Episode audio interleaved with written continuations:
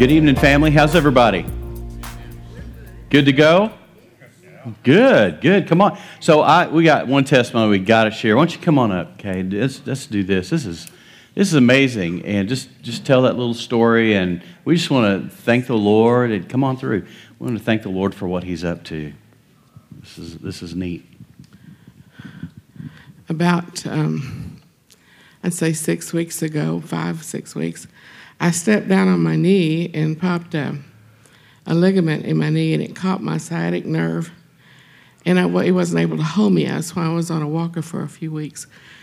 And that I had, had an appointment today with the doctor, Dr. Phillips, who goes here, uh, to have, he was going to put some gel in my knee so I could walk. And last Saturday we were praying, and we've been taking communion and praying over my knee. And last Saturday it quit hurting, and God healed me. And I went in today, and the doctor confirmed that I'm healed. I just want to praise God because He's so faithful. Come on, come on. That's great. Thank you for sharing that.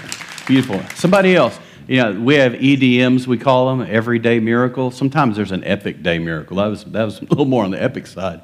It's beautiful. Thank you, Shirley. I know that several people have been praying for my granddaughter who has been in the Austin State Hospital for uh, nine months now. And my daughter in law decided enough was enough. She threw a fit on Monday to several different people. and we ended up, they ended up in court this morning. And I had texted several people and asked for prayers. And the hearing went so smoothly, it was amazing. And they are getting ready to place her in a residential uh, youth ranch, Bluebonnet Youth Ranch. Okay in Yoakum, and it's supposed to be one of the best in the state. So Fantastic. we thank everybody for their prayers, and we praise God for letting yeah. everything go so smoothly today. Yeah. All right, let's come on, somebody, give the Lord a hand. Thank God for favor. Russell, get this over. Here you go. Here you go. Yeah, um, I just want to say, just every since we started doing this book. Somebody just gave us these books the first night we came here for free. And just going through the book and applying the teachings, just getting rid of the judgment in my life, mm. the criticism, the bitterness, the hatred, just all of these things that this book talks about, gossiping, just all this stuff. It was blocking my flow of being able to love people, right? Because yeah. we're letting Christ live his life through us. And when you get that soul plaque out, it's like it frees Christ to freely live his loving, fruitful spirit through you. And the result is like it just fills your heart full of joy. and so I just wanted to testify, and I saw the guy that wrote the book, Bill Loveless, the other day, and I probably freaked him out because I hugged him like three times. I was like, man, I'm so joyful. This is such a great thing that's happened to me. But really it is when you get the soul plaque out mm. and you really start to rest in Christ and let his love flow through you. It's a wonderful thing. Thank you. Just wanted to share that. All right, that's great. Well, how about we get some more of that plaque out tonight? That sound like a plan? Amen. Let's do that. Let's pray together. Father, in the name of Jesus, what a privilege to be together as friends, as family, and um, Lord, to be before you and even, even as Russell said, with joy, with joy. So, Father, thank you that joy is a fruit of the Spirit. And Lord, I thank you that we're leaning in and we're learning what it means to, according to Galatians chapter 5, walk by the Spirit and not fulfill the lusts of the flesh. So thank you, Lord, for teaching us. And so right now we position ourselves before you as sons and daughters and as disciples. And we sit at the feet of Jesus. We ask you, Holy Spirit, be the Spirit of truth who leads us, who guides us into all truth. And that's our heart. Open our eyes that we may see, our ears that we may hear, and our hearts that we may know truth. We may know the truth that makes us free. As Jesus said, He is the way, the truth, and the life. And so, Lord, we lean into you and we welcome you to be our teacher tonight. In Jesus' name, everyone said, Amen and amen. All right, just going to backtrack just a little, but not long. We're going to move quickly through it because I didn't want to move on ahead because it's kind of like algebra. You don't want to get too quick. If you ever missed a few algebra classes, you were doomed for the next two years, right? So we don't want to just move too quickly, and the goal is not to finish before Christmas. The goal is to be disciples. Amen? So the goal is the journey, not the finish line. So we're going to pause in a couple of weeks and then we will literally pick this back up in January. There's no need to try to finish anything or rush anything. This is too important. And your testimony, that absolutely just is just affirmation, confirmation. This is important, what we're talking about. And I hope that all of us, and I know for me, what this is doing is um, how many of you have ever been looking for a new car and you had a particular car in mind? Let's say you wanted a uh, let's say, just I'm going to throw something out. Say you wanted a, a white F 150 Ford. You've been thinking about it, you've been doing your research, you've looked up consumer reports, you're checking the, checking the reviews out. What happens when you go out the next time on the town? You see F 150s everywhere, white ones, right? All of a sudden, your filter gets adjusted. And suddenly, because that's now in your grid, you have a category for that. Now, everywhere you go, you see that. Well, that's what teaching does for me. I hope that does this for you, where when we talk about it, we repeat it. And even Bill Loveless, who authored this, says he has the gift of repetition. And I think I've got that same DNA strand in me. But the idea is, is the more we hear it, the more it gets in, the, in, our, in our mind and our thinking, and eventually assimilates into our heart and our life. And so, in a sense, what we do, we're throwing out seeds upon the soil of our heart.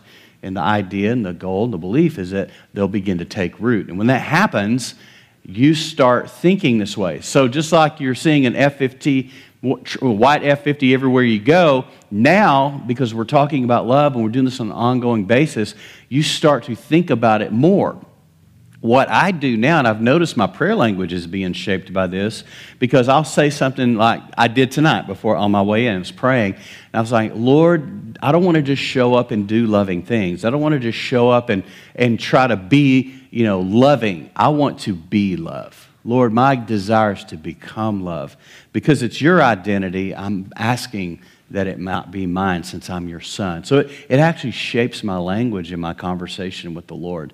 And, um, and two, in my fellowship with the Lord, not just my relationship, we know that's secure, but my fellowship, that sense of well being, that sense of peace, that sense of joy you have from having a, a, vib- a vibrant relationship with Him. So I hope that the more we talk about this and you stay in with this, that it starts to shift your grid and you begin to see things with a fresh lens. I had a visit with Max earlier today, and he said this has been messing with him on some stuff because he's going through a difficult time right now, and it's, and it's actually creating a category for what he's going through right now. And, and that's a good thing. So, anyway, let's continue. So, I want you to look up because we're going to pick right up. This is, we were like seven, eight, nine, ten slides into this. And, and, and so I didn't want to just jet through this. But we, we covered this, but I'm going to quickly do this. And look at this. Unfortunately, the bad news doesn't stop with the buildup of plaque on your soul because we're talking about solical plaque that stuff that gums up the works. It gums up the way you feel, the way you interpret, the way you the way you the way you interpret what's going on in the world around you, the way you receive things. Somebody says something about you, and, and depending on your grid and depending on your solical plaque buildup, it can either slide right off of you and you can keep your feet moving, and you can take the one minute pause and say, Father, I give everyone and everything to you. I give everything and everyone to you, Jesus. That one minute pause where you just you just reset the scale, you recalibrate, you reboot the system.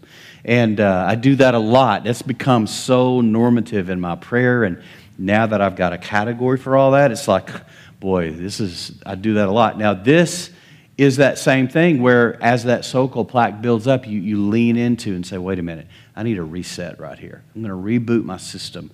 Lord Jesus, I give everyone and everything to you. And then you release it and you go in peace. So that's solical plaque. But there's also there's a toxic overflow from areas of spiritual plaque which negatively impacts you and everyone around you. And the way I talked about it last week is that that we can have things the solical plaque is a little more obvious. It's the way you live out your life. The spiritual plaque can be stuffed, hidden, covered. It's Adam throwing on a fig leaf and hiding from God, where God comes around and says, Adam, where are you? It's that hiding now. We're, we're trying not to be seen, not to be noticed. And because we're hiding and we have things going on in the dark, now look at this. That becomes a toxic overflow that impacts people around us. Now, it may not impact them directly. The way it typically impacts us is that we only get part of who you are. Because when we're living in hiding, our full, the full expression of who God's designed us and created us to be doesn't come out. So we get less of you than there is. Does that make sense? We're not getting the full expression of who you're designed to be, who you're gifted to be, who, the gift and the masterpiece that you are that God's creating. We don't get that full, we don't get the full meal deal. We just get a diminished product. And that means that means we're not getting all the best of who you are, which means we all suffer. Does that make sense? But when we're all hitting on all eight cylinders and we're running and we're living in joy and life and love is happening, we understand that our identity is, is who we are in Christ and who God says we are, not what the mirror says, and it's our identity is love.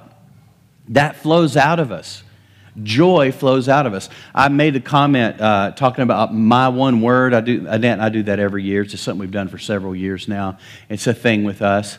And uh, some people say, well, I don't want to do that. Uh, well, then don't. We are. We just do it. But somebody came up to me, I think it was last week, uh, I think it was Brenda, said, because I said my word is joy. I want my word to be joy for this year. And she said, Well, you're already joyful. You're, you're like the most joyful person I know. And I'm like, First of all, thank you for that, but I want more. I want more. I want all of who Christ is. I want to live that life of overflow where I'm living out of the saucer, not just the cup. I'm not just dipping into the tanks. I'm actually, it's all about the overflow. So that's my heart and my, my desire. But I want, because I want you to get everything that God's designed me to be for you, and I want everything that God's designed you to be for me. Does that make sense? An exchange of life happens. And when that happens, my gosh, I call it the buzz factor that's the sound in a group, among a group of people, whether it's in the hallway or in the auditorium before and after a service. I, when I hear high buzz factor, I know it's going to be a great day because there's life in the room, there's joy in the house.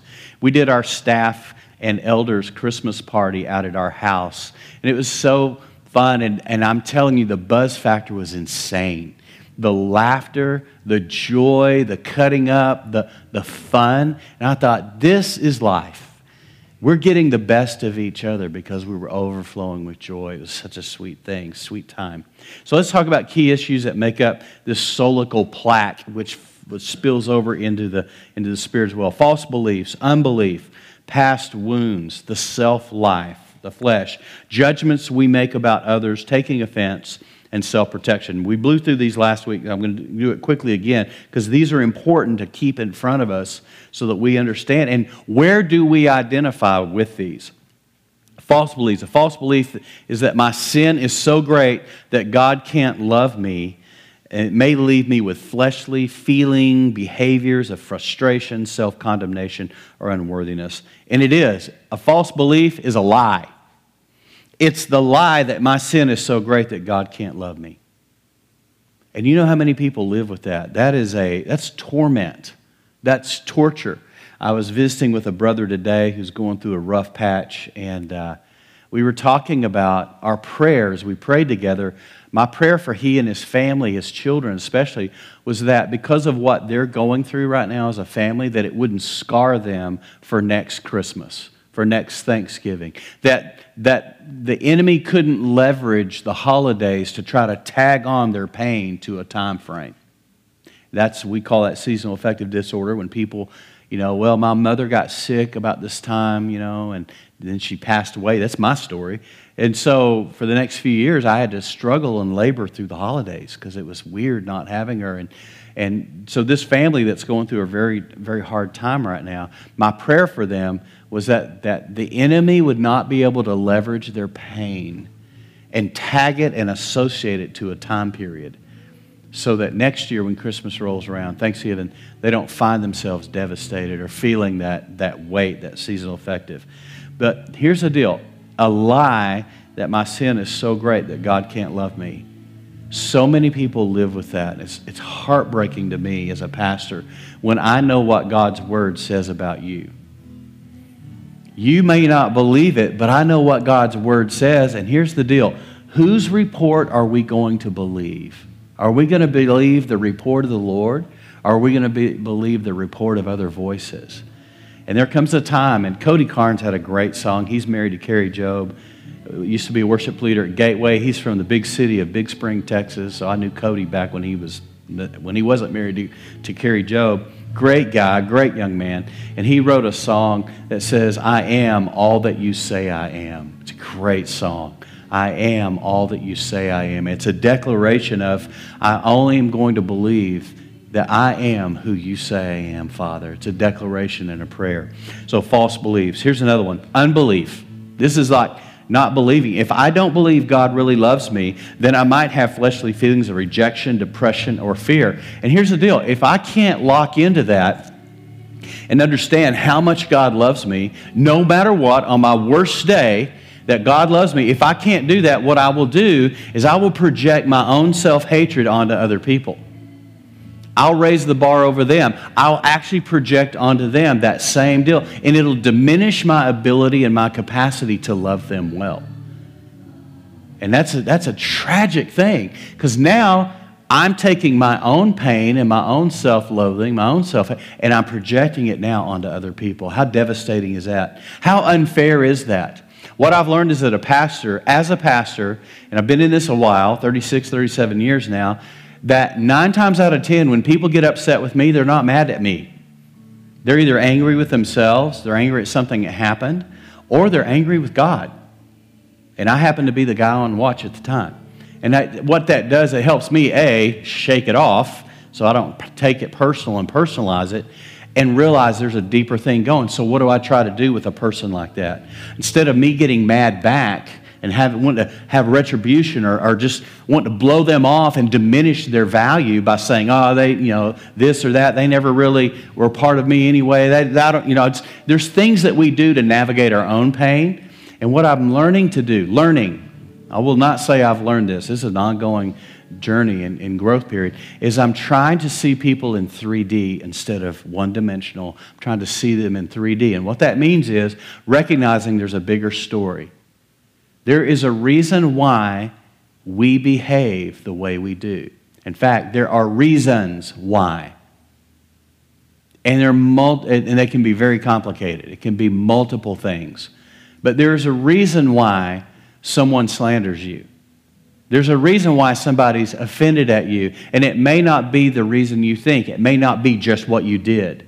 There's a whole litany of things that, that lead into and feed into that. Does that make sense?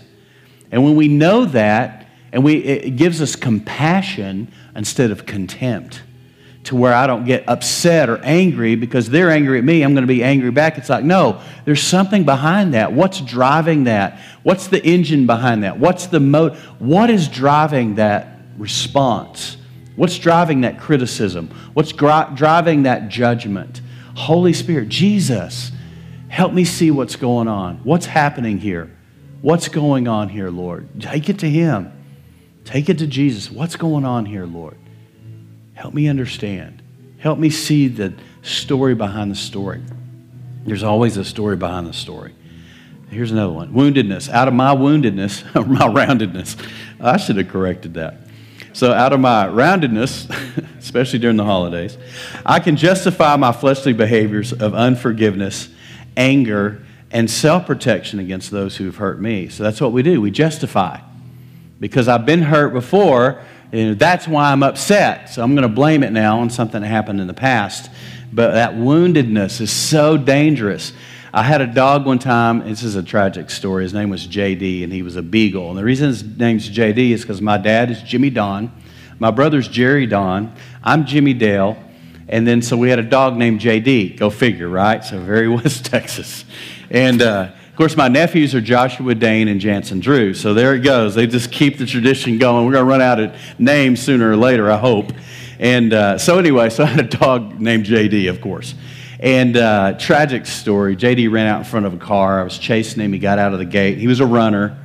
Unfortunately, if you've ever had a runner dog, you know, it's like, what do you do? And I was chasing him down the alley. He jetted out on Flint Avenue in Lubbock, Texas, and a car ran over him, and I saw it, and it just, it just, it shattered my little heart.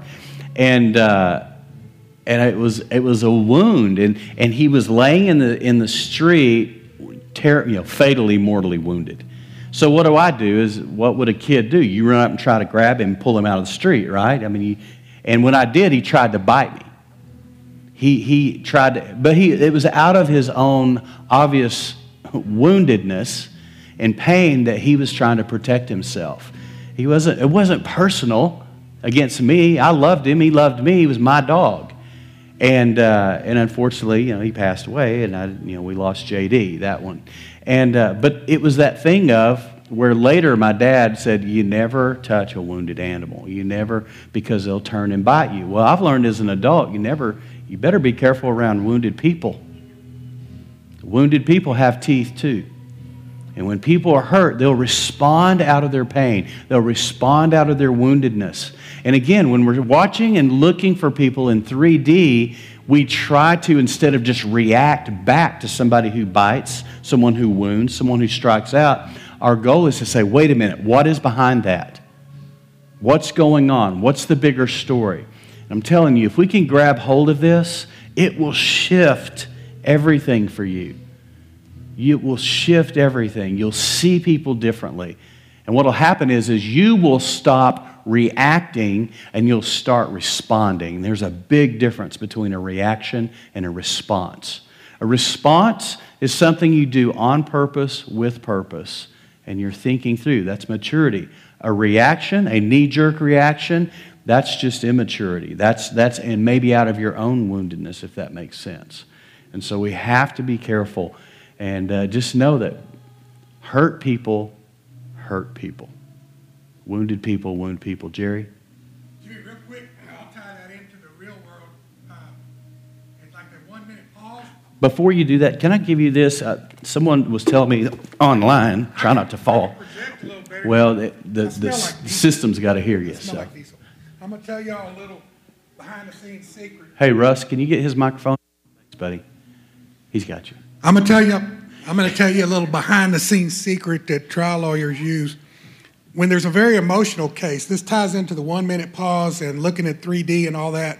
Hmm. But when it's in a very emotional case and a very sympathetic figure on the other side, when it's all over and you're summarizing the evidence and the jury's about to go make their decision, if you're on the other side, you tell them, now look, this is very tragic, his loss, we can't give him his leg back, all that stuff. Take a minute and share your emotions, embrace your emotions, but then when you go to act, do that based on the evidence. Don't act, react Hmm. That's on good. emotion, but respond based on the evidence. That's good. That's good, Jerry. For those of y'all don't know, Jerry was a career trial lawyer, which means he keeps me very honest in my teaching, so, which I appreciate. Jerry, thank you. Great word, great word. And so, woundedness and, and the difference between reaction and responding. We want to respond. How do we want to respond? We want to respond with love, do, do we not? Even when somebody loses it on you. And it's hard in the moment, isn't it? Because, uh, I mean, you know, it's fight or flight. I mean, you know, you, you kind of, you learn to, to fight back and strike back. As a follower of Jesus, the power of being able to take it, the power. And, I, and oh, I've got so many stories of, of moments where people were in my face. There was one man who came after me after a student. I was a youth pastor in California, and we were sitting around a room, and a man came in the room, and his daughter had gotten hurt because she was playing around in the boys' bathroom. So he was mad at me because I'm the youth pastor. I should have been watching him, but the problem is, is we had 100 plus kids, and and he should have picked up his daughter 30 minutes ago. He was late coming to get her, so she's out goofing around. She was kind of a mess. Anyway, so sure enough, she gets hurt, no big deal, but not bad. But oh, he comes in furious, and boy, he's looking for me. And he comes in the door, and when he steps through the door, I'm like, this is going to be bad. And you know how in a room, if you have like metal chairs set up, the folding ones that are metal, and you know, And then you do know that if you're really mad enough, you can literally walk through those without even stopping, right? This guy walks through chairs, rows of chairs to get to me, and he's coming at me. As he's coming at me, I see the look on his face, and he's yelling at me. And I'm sitting there, and the Holy Spirit, I'm kid you not, the Lord said, Be still. Because I mean, I wanted to jump up because in my old days I would have. I just wanted like, okay, let's. Go. I mean, but we had students sitting around. We had youth workers that were there. Annette was there. It's like we were sitting around talking after the student meeting, having a wonderful time. And the Lord said, just be still. So he walks up and he he's so angry. He picks up a metal chair and he holds it up. And I think he's going to, I feel like I'm about to be on, you know, World Wrestling Federation here. You know, I'm about to get slammed with a chair. And he takes it and he throws it into a wall. It spins across the room because it's folded and it sticks into a wall, literally stuck into a wall. Like, da da da da. I mean, like, it was amazing. I, know, I mean, he couldn't have done that again if he tried, right? But it was like very dramatic effect. And it sticks in the wall. He makes a big hole in the wall and he walks over me, he's towering over me, and he's just, I mean, I've never seen a man this mad where veins are popping out his forehead. He was going to take me out. And I'm telling you, I was, just, I was as calm as a cucumber. But here's the thing Annette did not hear that word. So Annette stands up. she stands up and she gets in his face and just basically mamas him and tells him he needs to calm down and shut up and get his act together. And he did. But I thought it was so funny because the Holy Spirit told me to be still. Because, it, I mean, he's standing over me with a metal chair before he throws it into the wall. And uh, that was a funny moment. But it was really cool is that just the peace of God was so on me in that moment because I would have wanted to react I would have wanted to go, okay, you know, I'm just going to go back BC and we'll just do what, what I used to do. And so, but instead, it was the peace of God. And it was a completely not, it was a completely spiritual reaction as opposed to what my flesh was wanting to do. But Annette didn't hear that word, so the Lord spoke to me, not her. So she jumped up, read him the right act, and he calmed down. But anyway, out of woundedness, turns out there was a whole 3D story behind his response.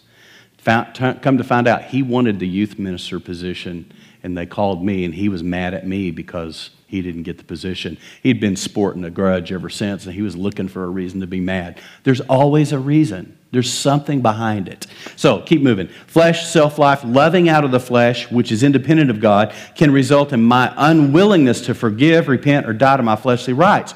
Because if I love you, I expect you to love me back. If I compliment you, I expect you to compliment me back. If I encourage you and build you up, I expect you to say thank you. That's loving out of myself. That's my flesh life.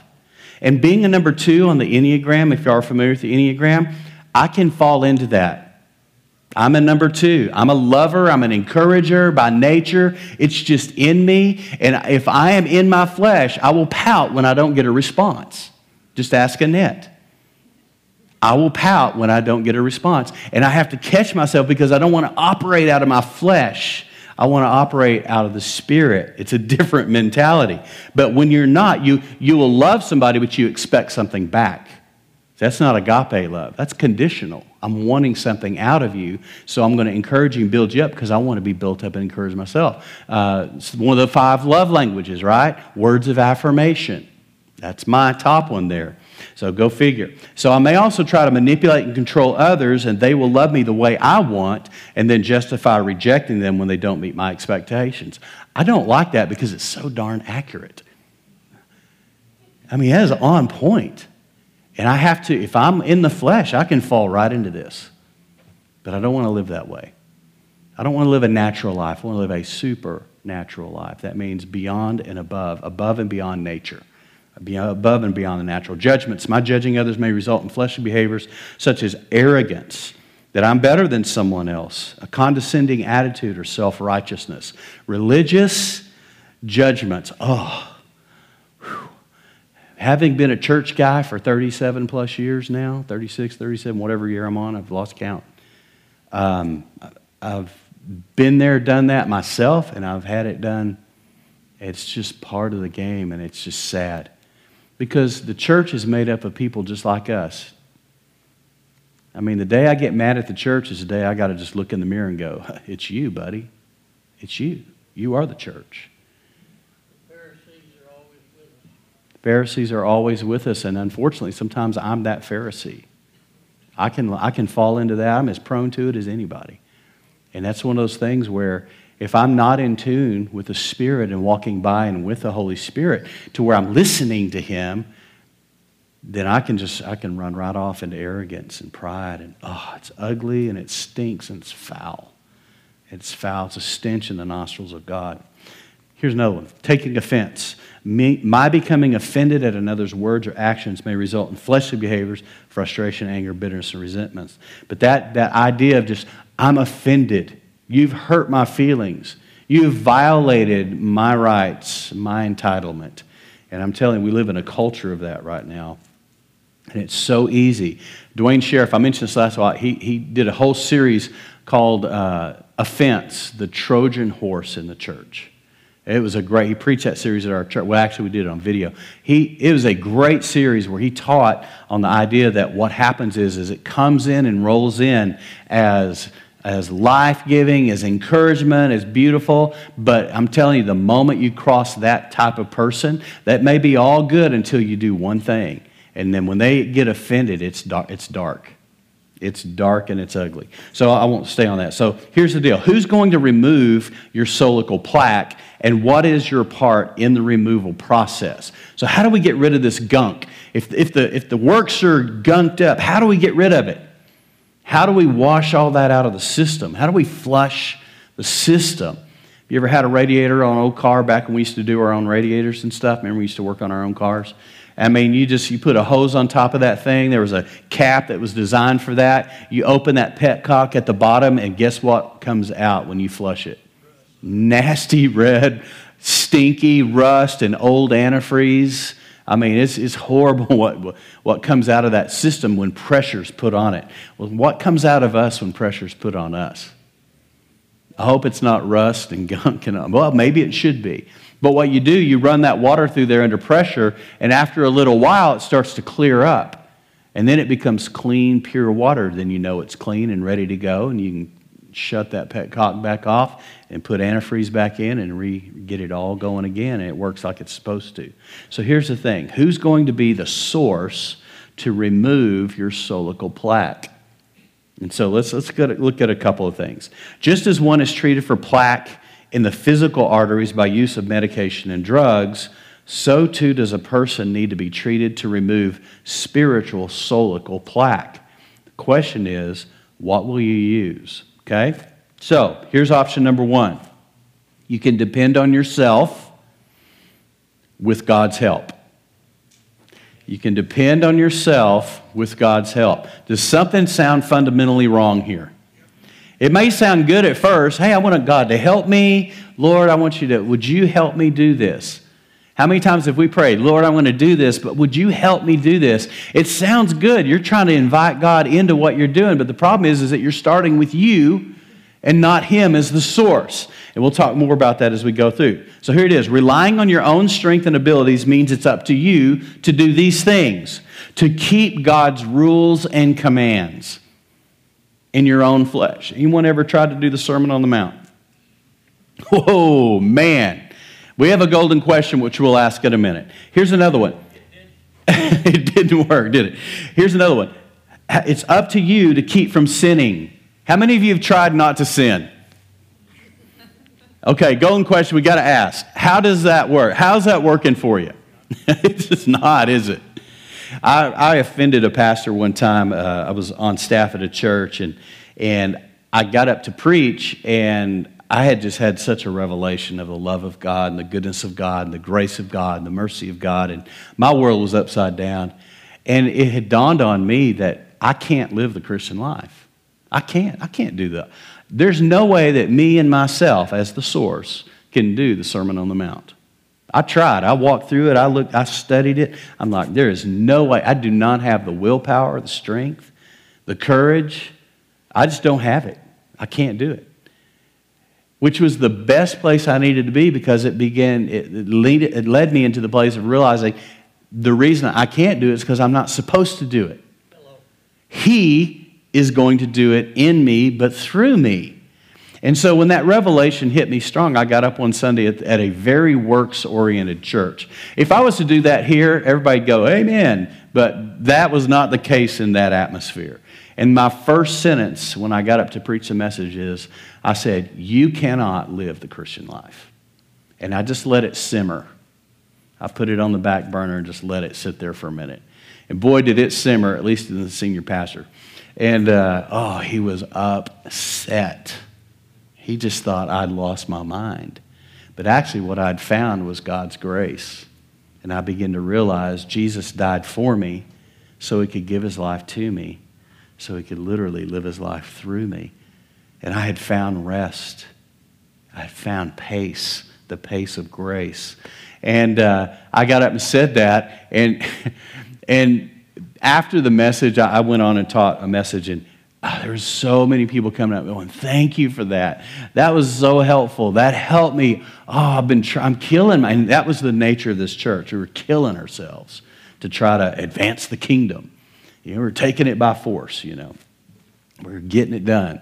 And uh, but people were spinning out right and left. People were exhausted. People were in sin, but they were just hiding it now. No one, no one was transparent. It was all fake and it was all brother this and brother that, and everybody getting Judas kiss all week long. I mean, it was crazy. The culture and the dysfunction that it bred, and it bred this religious pride and arrogance. And, uh, and of course, I walk in and just throw a big old pipe wrench in the spokes and say, There is no way you can do this. You can't do it. I mean, I think there might have been an audible gasp from the front row when I said that. I said it here, and people just go, "Hey, man, that's right. I can't do it. I need Jesus." And so we're we man, what a beautiful culture we have here. So here's the thing: when you try to do it on your own, here's another one. Have you ever tried to just stop behaving badly? Just stop it. Just quit doing what you're doing. Just don't. Boy, how easy it is to say that, right? And be flippant about it. But when you're talking to somebody who's in addiction, and you're just saying, just stop. You're telling somebody who's in a gay lifestyle, and you say, just stop. Just quit. Really? How immature are we? How shallow are we to not consider there's a litany of things that led that individual into that place? And for us to think that we can somehow tell someone, pray about it, here's a scripture prescription, here's a prescription for you, just, just apply this and you're going to be okay. We shortchange people. We set people up for failure. Because again, we're telling them basically, you read the scripture, you pray, and you got it done. You, you do it. What we need to be telling people is look, there's no way you can fix this because it's not really up to you because you're not the source. There's a greater source, there's a greater one. And that's what we do. Our goal is to introduce people into the one who can. We introduce people to Jesus. We used to use the verbiage, we lead people to Jesus. Well, it's actually accurate. We're leading them because He's the one, He's the healer. He's the healer. I remember somebody coming to me after I prayed for somebody, and they got healed. I was as shocked as anybody. It was amazing. And the guy came back next week telling me, You healed me. You healed me. I mean, I thought the ceiling was, I was scared. I had the fear of the Lord. Like, no, no, no, I did not. I did, Jesus did that. The Lord did that. Sir, please don't even put that on me. Don't, because it was the Lord. I just happened to be there facilitating the prayer. I'm just a facilitator. So here's another one. Tell people, yeah, try to stop behaving badly. See how, how good that works for you. Here's another one. You try on your own, or it's up to you to produce God's promises of victory, freedom, transformation hey, you just need to be free. Just be just set yourself free. You ever tried to set yourself free from something that you were enslaved to, that you were under? How did that work out? Grit your teeth, grin and bear it, just pull yourself up by your own bootstraps, get her done. How's that working for you, right?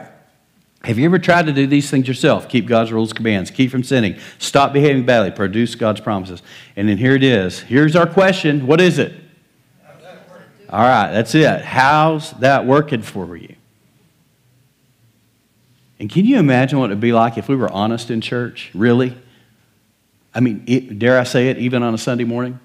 You know, we just, it's like, it's okay to be honest and here on Wednesday night, everybody's casual and comfortable and relaxed. But Sunday, there's something a little different about that atmosphere where we seem like we're a little more formal and whatnot. Not so much here, honestly. It's hard to be formal in a metal building. So I'm kind of thankful for our building. It helps us stay chill. But I mean, if you've ever been in, in a church, a high church, it's very formal, very liturgical. And I think the liturgy is beautiful. I mean, if you know the symbolism behind what's being done, it's actually beautiful. It's a beautiful and amazing thing. So I, I'm not a knock knock on that. But in those formal atmospheres, there's a tendency to where when you put on a suit and you put on a tie, so thankful we don't do that here. But when you put on a suit and a tie, it just makes you walk different. It makes you talk different. It, it, makes you respond and act differently. And what happens is, is we just, as we button up our coat, we're buttoning up our life. And we're not transparent anymore. That's so tragic to me. But can you imagine if we had a church atmosphere that was so safe that when I ask you, How are you doing? you just said, Not good. And I'm like, Oh, thank you for that. Let's pray right now. Let's go to Jesus together. Wouldn't that be wonderful if on a Sunday morning you could tell somebody you're not doing good? I'm not, I'm not great. I'm, I'm having a bad day. I'm having a bad week. I'm having a bad month right now. I feel like I'm having a bad life. Can you imagine? How beautiful it would be to have an atmosphere that safe. Amen? Just so you know, in January, we're going to have a panel of, of counselors up here who are strong in the spirit strong in the therapeutic environment. We're marrying the world's sound therapeutic principles of sound theology. And we're going to have a panel, and I'm going to interview them, and we're going to talk about this thing in the church and religion that we've created an unsafe place for people because we like it neat and tidy. Y'all do know the advancement of the kingdom is not neat and tidy. Revival is not pretty. Spiritual awakening is not high and tight. It's not clean. It's messy because people get honest enough to go, I'm not doing great. I'm not, I'm not making it. I'm, I don't know if I believe anymore. I'm struggling in this area or that. And we want to create an atmosphere where people can say that and it's okay to not be okay. Now, we don't want to leave you there. Amen? We want, to, we want to do what we can to get you into a place where you can begin to grow again and thrive again and be healed, whole again. That's the idea. We're on the journey. That's what I love about Jesus. He meets us where we are, but He loves us so much, He doesn't leave us there. Amen?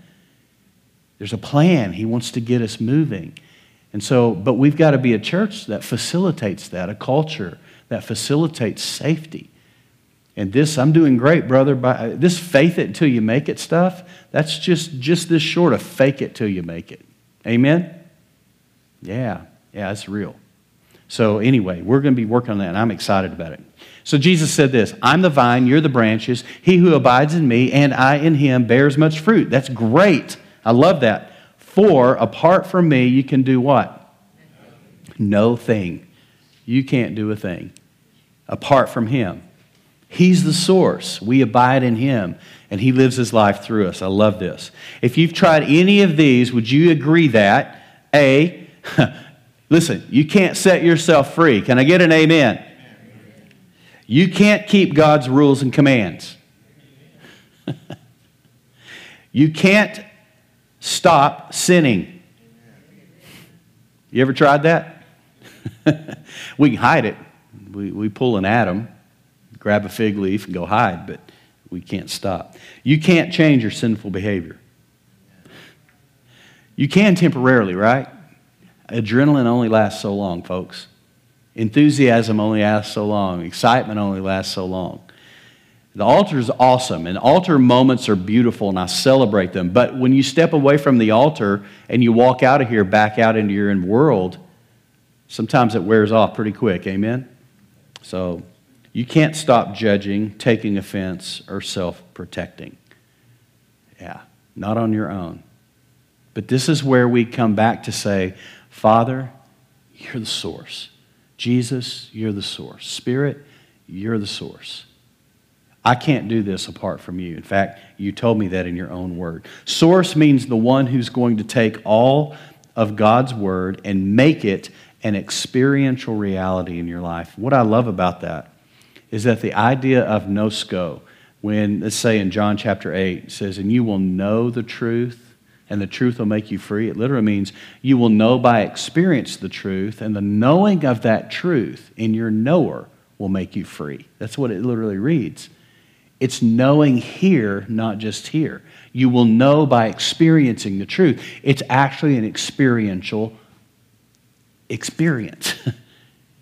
it's experiential by nature. And that's what sets us free. And it becomes a reality in our life because now we have an empowerment and an enablement to move beyond this stuff that's been holding us down, this solical plaque. Isn't it beautiful to know that Jesus can live his life through me and actually fulfill, fulfill the, the Beatitudes, fulfill the Sermon on the Mount, fulfill his call, his role, all because he's living his life through me. And what that means is that I begin to surrender. And I begin to identify as a saint, not a sinner. I'm a saint who falls. I'm a saint who misses it. I'm a saint who swings and misses. I'm a saint who stumbles. I'm a saint who, but I, that's not my nature. I don't have two natures, folks. You need to understand something. When you were born again, you got a new heart. Do you believe that? Born again means born again. You're born anew. You're born of the water naturally, but you're born of the Spirit in Christ. John chapter 3, Jesus was very clear about it. So I am not subject to my old nature unless I don't know that I'm not subject to my old nature. That's the power of knowledge, knowing, ginosko, to know by experience. You know the truth, and the truth sets you free. But remember, truth is not a concept, truth is a person. Jesus said, I am the way, the truth, and the life. He's the way, the truth, and the life. So when I know Him and experience Him, what's crazy is that I don't have to try to stop sinning. But when, he's, when I'm led by Him and He's living His life in me and through me, I don't do what I used to do. And the enamorment, the, the, the, the desire, the, the draw to sin begins to diminish over time as you walk with Him. But the beauty of it is this I no longer am identified by the mistakes I make. I'm now identified by who He says I am. He says I'm His son. He says I'm His beloved. He says I'm a saint. He says I'm holy. Colossians 1 20, uh, 122. Jesus made us to be holy, blameless, and above reproach in His sight. I don't make myself that. He makes me that. So I don't have two natures. I don't have an old nature still at war. What I have is residue of the past and memories, but I don't have an old nature. I have a new nature. I have a new nature that looks like Him. The Imago Dei becomes complete when you're born again. Image of God. Isn't that beautiful? Isn't that awesome? I hope that brings hope. Because now I'm not subject to what I used to be subject to. And let me tell you something, and this is ongoing. This is sanctification. It's the process that I'm saved and being saved. I'm free and being freed. I'm whole and being whole, being made whole. It's that process, and it continues on. I know it's a lot to take in, but oh, it's so fun to just, just play with that and enjoy it. Here's option number two Christ as your source to live the Christian life, to live the life in and through you. So Christ now, he becomes a source. And you rest in that you laugh a lot more. I'm telling you, there's a lot of joy in this thing. We're going to be doing a whole series called Hallelujah Anyway. We're going to go through the book of joy, the book of Philippians. I'm so excited about it. We're going to talk about how do you live up in a down world? When everybody else is losing their minds around us because they can't get off the news channels or the news feeds, how do you live up in a down world? How do you laugh when no one else is laughing? How do you smile when everyone around you is depressed? How do you shout hallelujah anyway? That's what the whole series is called hallelujah anyway. So Christ becomes the source to live that life in us and through us. This is how we know that Jesus is the only source for living the Christian life. Look at John 14, 6. I just quoted it. Jesus said, I am the way, the truth, and the life, and no one comes to the Father except through me. He is the source. And when we really lean into that, when that becomes true to us, not just a theory, not just theologic, theology, but when it becomes true to you, it will become true through you. And you'll begin to leak that life out. And people around you will know because you become contagious. You have a contagious joy about you that people go, man, they're up all the time. I don't know how they do it. Doesn't mean they're perfect. Doesn't mean you don't have bad days and there is a wrong side of the bed. It doesn't mean that. That's reality. You're going to have those days, those moments, but at least you're honest about it. But you don't stay there, you don't live there, and that doesn't become your identity. It does not define you. A bad day doesn't define you, family. Your mistake doesn't define you, family. A bad choice doesn't define you, brother or sister. Jesus defines you, and he calls you a saint, a holy one. He, he says you're unaccusable. That's what above reproach means unaccusable. Who can stand against God in the court of law? He's your advocate. Who can stand? Amen? He's your advocate, your intermediary. He's your mediator. He's all those things. Listen to this, a couple more. This is how we know that Jesus is the only source for living the Christian life. In 1 Corinthians uh, chapter 1, verse 30 in the Revised Standard, He is the source of your life in Jesus Christ. He's the source. He's the source. And what we, we're going back to what we, we studied nearly two years ago now when we used one of Bill's booklets called Living Life from a New Source. Remember that? Living life from a new source. Instead of living it out of myself, I'm now living it from Him and out of Him.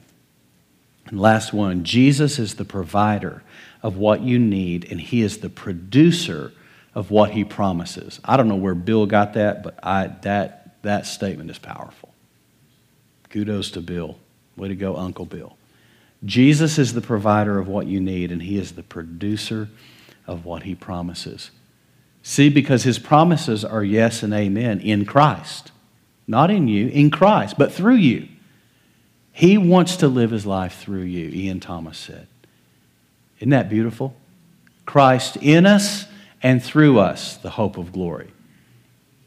I've been crucified in Christ. It is no longer I who live, but Christ lives in me, and that primary preposition, epsilon pneuma, through me. In and through. And that is, I mean, if you want to just boil this down to the key to the Christian life, it's understanding that simple present participle that He wants to live His life through you, not just in you, but through you. And here's the deal when you're released to that, what happens is you leak out what you're full of, and everywhere you go, you're leaking out life. You don't have to preach the gospel. You don't have to show up with your Lord's Gym t shirt and your What Would Jesus Do bracelet and your, your fish bumper sticker on your car, your ichthus.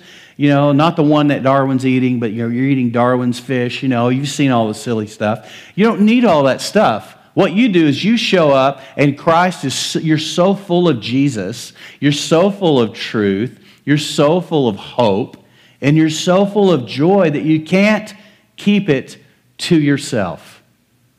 I was talking to a friend on Sunday at lunch, and he said, he was talking to me about another friend of his who experienced, had an encounter with the Holy Spirit that he had never experienced before. This guy was an LPC, had been on staff at a church, and he had never had an encounter like this that was experiential in nature.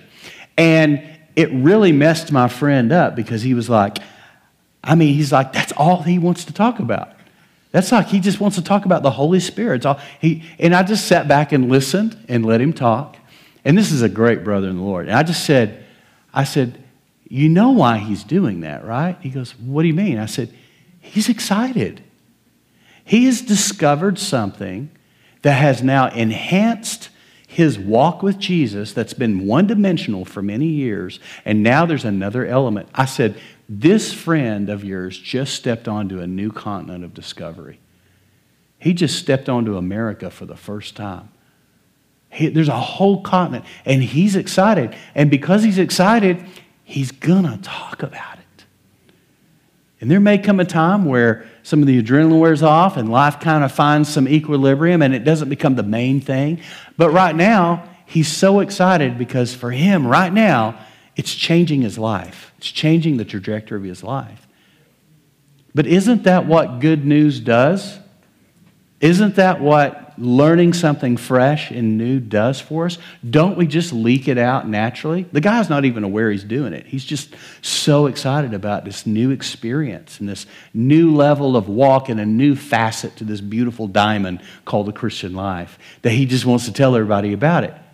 But didn't you when you got saved? Man, I did. I was 19 years old. I couldn't shut up. My best friend Randy was like, like, dude, that's good for you, man, but you know, man, just kind of keep it to yourself. I could not keep it to my I couldn't stop because I was so excited about it. Well, here's what happens, and here's what's fun about being a follower of Jesus. You will never fully discover it all. You can, that can either make you sad or it can make you very excited because that means you never exhaust this thing. It's inexhaustible.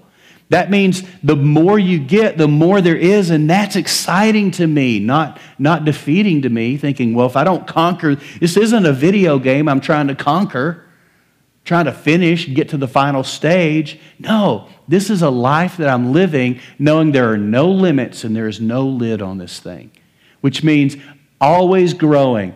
And of, his, of the increase of his kingdom, the scripture says, there will be no end which means it's an ever expanding thing, which is exciting, which means we can run as hard as we want for the rest of our life and still never get to the end of it. And that is an exciting thing.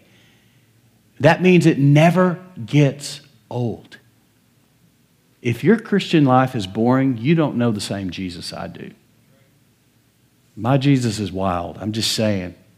Wild at heart, he's wild at heart. John Eldredge nailed it on that one. He's a, he's a beautiful outlaw. It was the name of one of John's books, Beautiful Outlaw. And it's so fun running with him because it never gets old. If it gets old, I'm missing something. I've gone off the rail somewhere.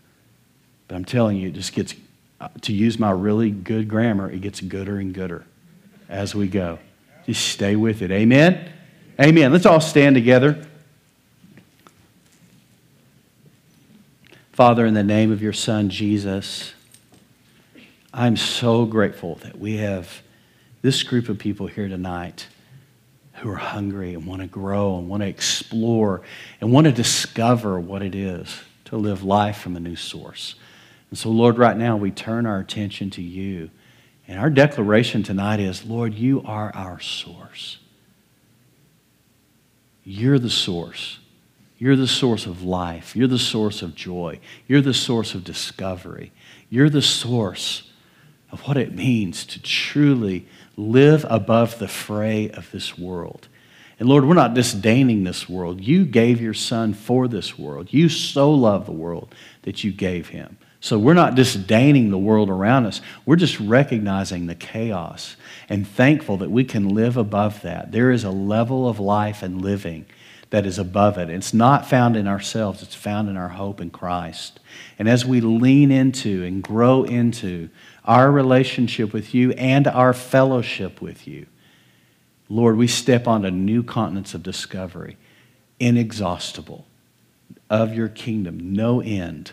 And so thank you, Lord, that we can keep running and enjoying and playing in your presence as sons and daughters. And I pray for my friends here, Lord. Open our eyes, truly open our eyes that we may see. But even more so, open our hearts that we may know by experience the truth that makes us free. We honor you in this. In Jesus' name, everyone said, Amen and amen.